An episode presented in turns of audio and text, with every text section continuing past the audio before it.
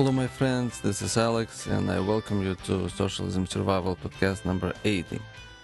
In this show, I will talk about the morality of both socialism and Islam and what it means to them, to you, and to me, your Socialism Survival host, Alex.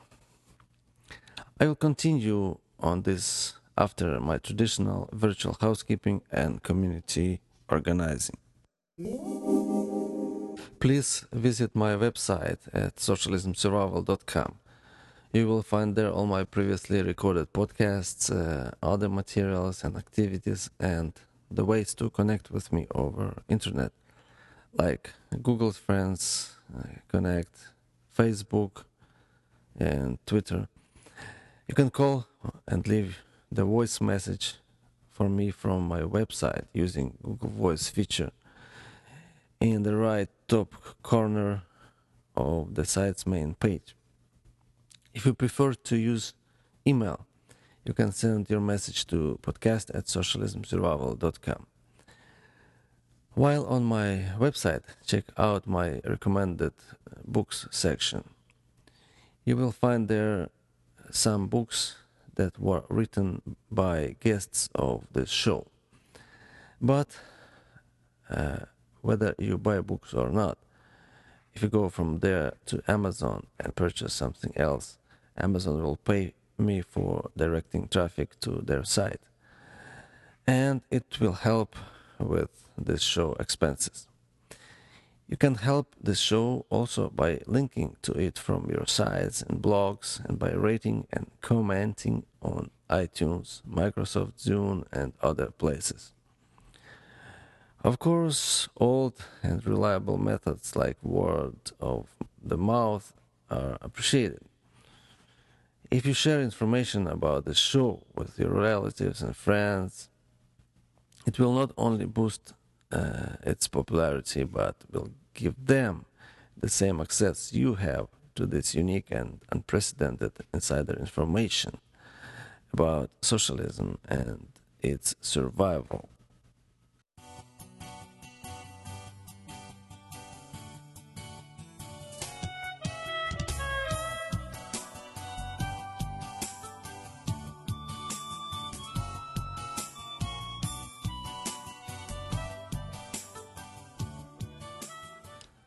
Talking about morality of both socialists and Muslims, I'd like to notice that both consider themselves as highly moral. As I grew in a God loving family, persecuted by the socialist servants of the Communist Party of Soviet Union, I surely experienced their morality on my life. In the year 2000, while doing volunteer work in Israel, I was attacked by Palestinian Muslims, beaten nearly to death. I had intracranial hemorrhage, which means internal bleeding in my head, and it is just God's miracle that I survived. I was here in America when Muslims, Muslim terrorists, attacked this country on September 11th, 2001, killing thousands of innocent people. What are justifications or explanations about morality of these horrific acts, whether committed by socialists or by Muslims. Under socialism, it is the collective will of the people accumulated by a handful of Communist Party leaders who, according to them, did nothing wrong. They were just representing the will of the Soviet people. In Islam, it is the will of Allah accumulated by a handful of imams and mullahs who of course inherited it from the messenger himself of course i'm speaking about muhammad messenger is one of his titles. As I already said many times, the history proves that both socialism and Islam, as religions and political systems, had and have disregard for human life. Anything and anyone could be sacrificed in the name of whatever they had, either ideals of communism or the idol Allah, who was elevated to the ranks of Godhead. Let's go now to the area of morality that is important to every religion, every human being, the area that has the largest number of sinners. The killing of innocent people is far behind in numbers. I'm talking about sexuality. Now, if you are a parent and your children are listening now with you, I would advise you to put on headphones and listen. I give you a chance to exercise discretion as I am about to quote purely Islamic sources that sound to me like the script of pornographic film. Most of them are not from the Quran, but from the trusted sources of Islam. However, Quran comes into play too, as in his hypocrisy. Lustful prophet Muhammad established a double morality standard one for himself and one for his followers. For example, in Surah number 2, verse 222, it says, They ask you concerning menstruation. Say, that is an adha, a harmful thing for a husband to have a sexual intercourse with his wife while she is having her menses. Therefore, keep away from women during menses, and go not unto them till they are purified from menses and have taken a bath. And when they have purified themselves, then go in unto them as Allah has ordained for you. Now, in Sahih Bukhari, book number 6, Hadith number 298, are the words of Muhammad's youngest wife, Isha. The Prophet and I used to take a bath from a single pot while we wore janop.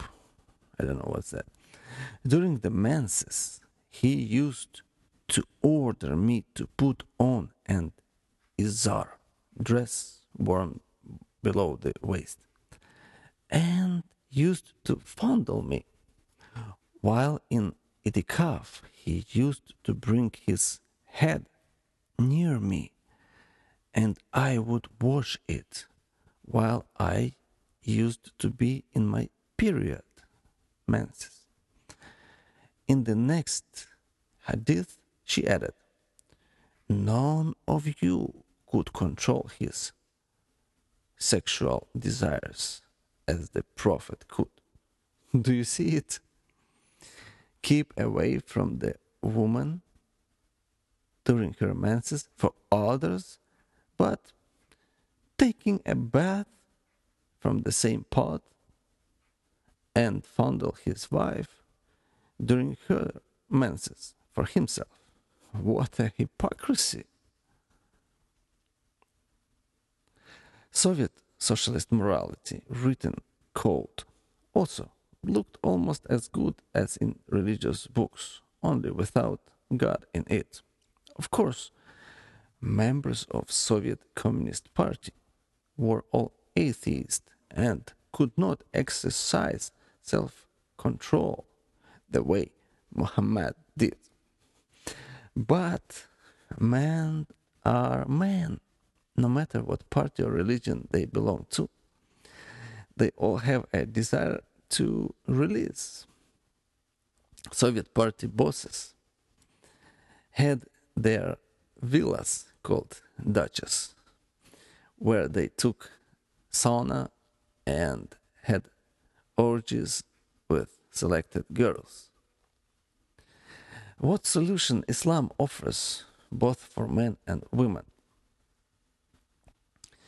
Here is Shamsuddin ibn Qayyim al Jawziyah, who is one of the only scholars that the Islamic Puritans, Wahhabis, do not reject, and who was a student of Ibn Taymiyyah, another respected Islamic uh, sheikh. Let me quote what he writes in his Badai al Fuwaid, page 129. Hold on and take a seat before you listen. Okay, hear what he says.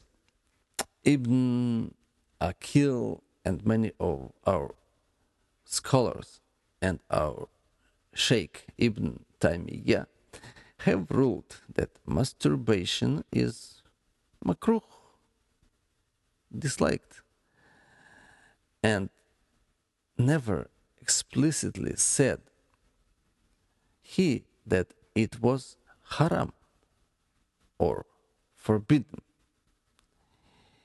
He then presents his own discussion on the conditions that make masturbation halal, which means legal, lawful. Hear what he says. If a man is torn between continued desire or releasing it, and if this man does not have a wife or he has a slave girl but he does not marry, then if a man is overwhelmed by desire and he fears that he will suffer because of this, someone like a prisoner or a traveler or a pauper, then it is permissible for him to masturbate. And Ahmad ibn Hanbal is explicit on this. Furthermore, it is narrated that the companions of the Prophet used to masturbate while they were on military expeditions or traveling. Hey, you impressed just a little. Well, here is more, this time for women. Now it's the time for women to hold on to their seats. On the same page as quoted before, Ibn Qayyim writes If a woman does not have a husband and her lust becomes strong, then some of our scholars say it is permissible for the woman to take an akran beach, which is a piece of leather worked until it becomes shaped like a penis, and insert it in herself. She may also use a cucumber. Are you still alive, my friends? My tongue barely moves, and my eyes get blurred while reading this. What a religion of lust and excuses for it. Ibn Qayyim continues his discussion, which exemplifies the morality of Islam. if a man makes a hole in a watermelon, or a piece of dough, or a leather skin, or a statue, and has sex with it, then this is the same as what we have said about other types of masturbation. In effect, there is, is halal or lawful in the same circumstances given before, such as being on a journey. In fact, it is easier than masturbating with one's hand. My God. How well respected Ibn Qayyim knows it is easier. Practice, practice, and again practice. Because according to the Quran, Muslims must be married before having sex. Does it mean that they got a green light to marry watermelons or statues? Make your own conclusions. There are more examples of such things as pedophilia, bestiality, or sex with animals, necrophilia, or sex with dead corpses, and other sexual perversions. You can find and read it if you want. I just can't bear it anymore. Some can try to justify their Shia morality of Islam by saying that these examples are mostly from the Sunni side of Islam. First, let me say Shia is not that good at all. Take as an example their muta, or so called fixed term marriage, which is an open license for sexual pleasure with as many women as one can financially afford, with automatic divorce at the end of the term. So, there is no real justification for the immorality of one or another sides of Islam. It is still Islam. Concerning Soviet socialistic morality, I'd like to quote an article in Time magazine for the February 1981 called on Soviet morality. Ronald Reagan said of Soviet leaders two weeks ago, of course, at that time, the only morality they recognize is what will further their cause, meaning they reserve unto themselves the right to commit any crime, to lie, to cheat. The Soviet leadership has been characterized in strong terms before, but was Reagan's statement too sweeping? Reagan did not think so. Said he last week, they don't subscribe to our sense of morality. They don't believe in an afterlife. They don't believe in a God or a religion. And the only morality they recognize, therefore, is what will advance the cause of socialism. Harsh as Reagan's words may seem, they rather accurately reflect Soviet leaders' statements over the years. Examples Lenin in 1920. We repudiate all morality that proceeds from supernatural ideas or ideas that are outside class conceptions. Morality is entirely subordinate to the interests of class war. Everything is moral that is necessary for the annihilation of the old exploiting social order and for uniting the proletariat. When are you going to stop killing people? Lady Astor bluntly asked Joseph Stalin in 1931 when he was liquidating the kulaks, wealthy farmers, in his drive to collectivize the land. His reply when it is no longer necessary. Khrushchev in 1955 he said the following We wish to live in peace, tranquility. But if anyone believes that our smiles involve abandonment of the teaching of Marx, Engels, and Lenin, he deceives himself poorly.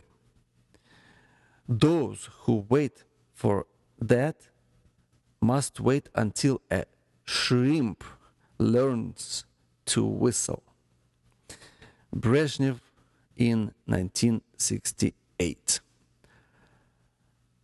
Our party has always warned that in the ideological field there can be no peaceful coexistence, just as there can be no class peace between the proletariat and the bourgeoisie. The end of the quotes. Previously, I mentioned also the story of Pavlik Morozov, Soviet boy glorified by Soviet propaganda as a martyr. His story, dated to 1932, is that of a 13 year old boy who denounced his father to the Soviet authorities and was in turn killed by his family. It was a Soviet morality tale. Opposing the state was selfish and reactionary, and loyalty to the state was a higher virtue than family love.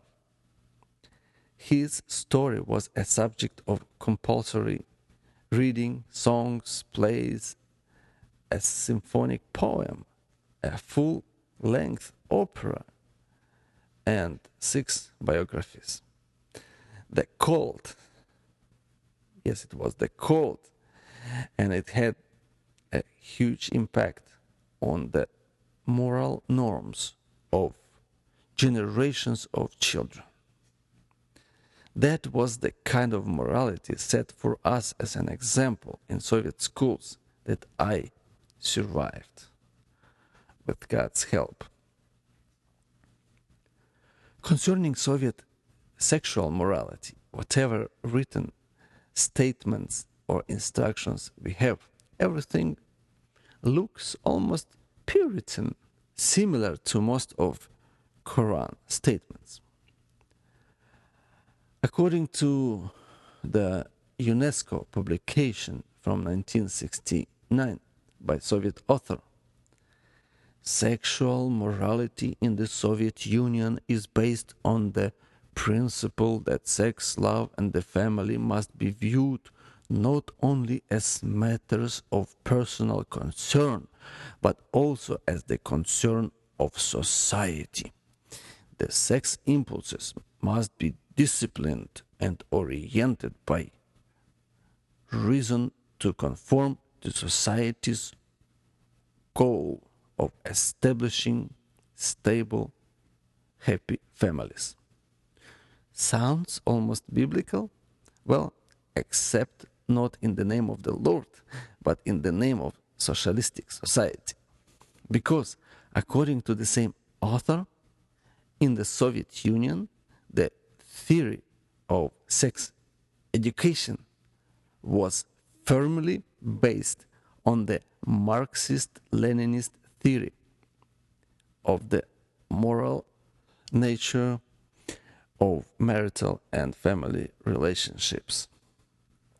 Look, Soviet leaders who demanded from others to attain to high moral values were living immorally. Muhammad, who wrote moral requirements for other Muslims, was himself immoral. Throughout my life, I've learned that there is only one true God of the Bible who can set people free from immoral impulses and desires. Anything else are enslaving cults, such as socialism and Islam. Both Muhammad and Karl Marx had the opportunity to know and accept God of Abraham, Isaac, and Jacob. They both had a chance to learn who Yeshua or Jesus was.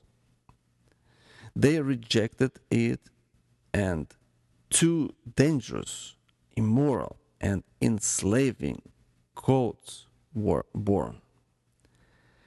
And they are merging now to create new global authority that will have control and power over whole world.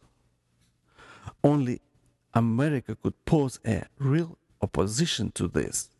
But unfortunately, this country is not in the best shape right now, depending a lot on communist China for production of goods and lending money, taking America deeper in debt and debt, and on Muslim world for oil production. Additionally, America is being destroyed internally by socialistic and Islamic immorality. The time we live in right now is very critical and requires a lot of commitment from all of us who believe in true God, in true freedom, liberty, and pursuit of true happiness. What should we do and how we must act? Think and keep listening as I leave it for my shows in the near future. Thank you for being faithful listeners of this show. God bless you and God bless America. I mean, true God, the one who sets people free and helps them live morally pure lives. Until the next week, when you will hear again the voice of common sense, your socialism survival host, Alex.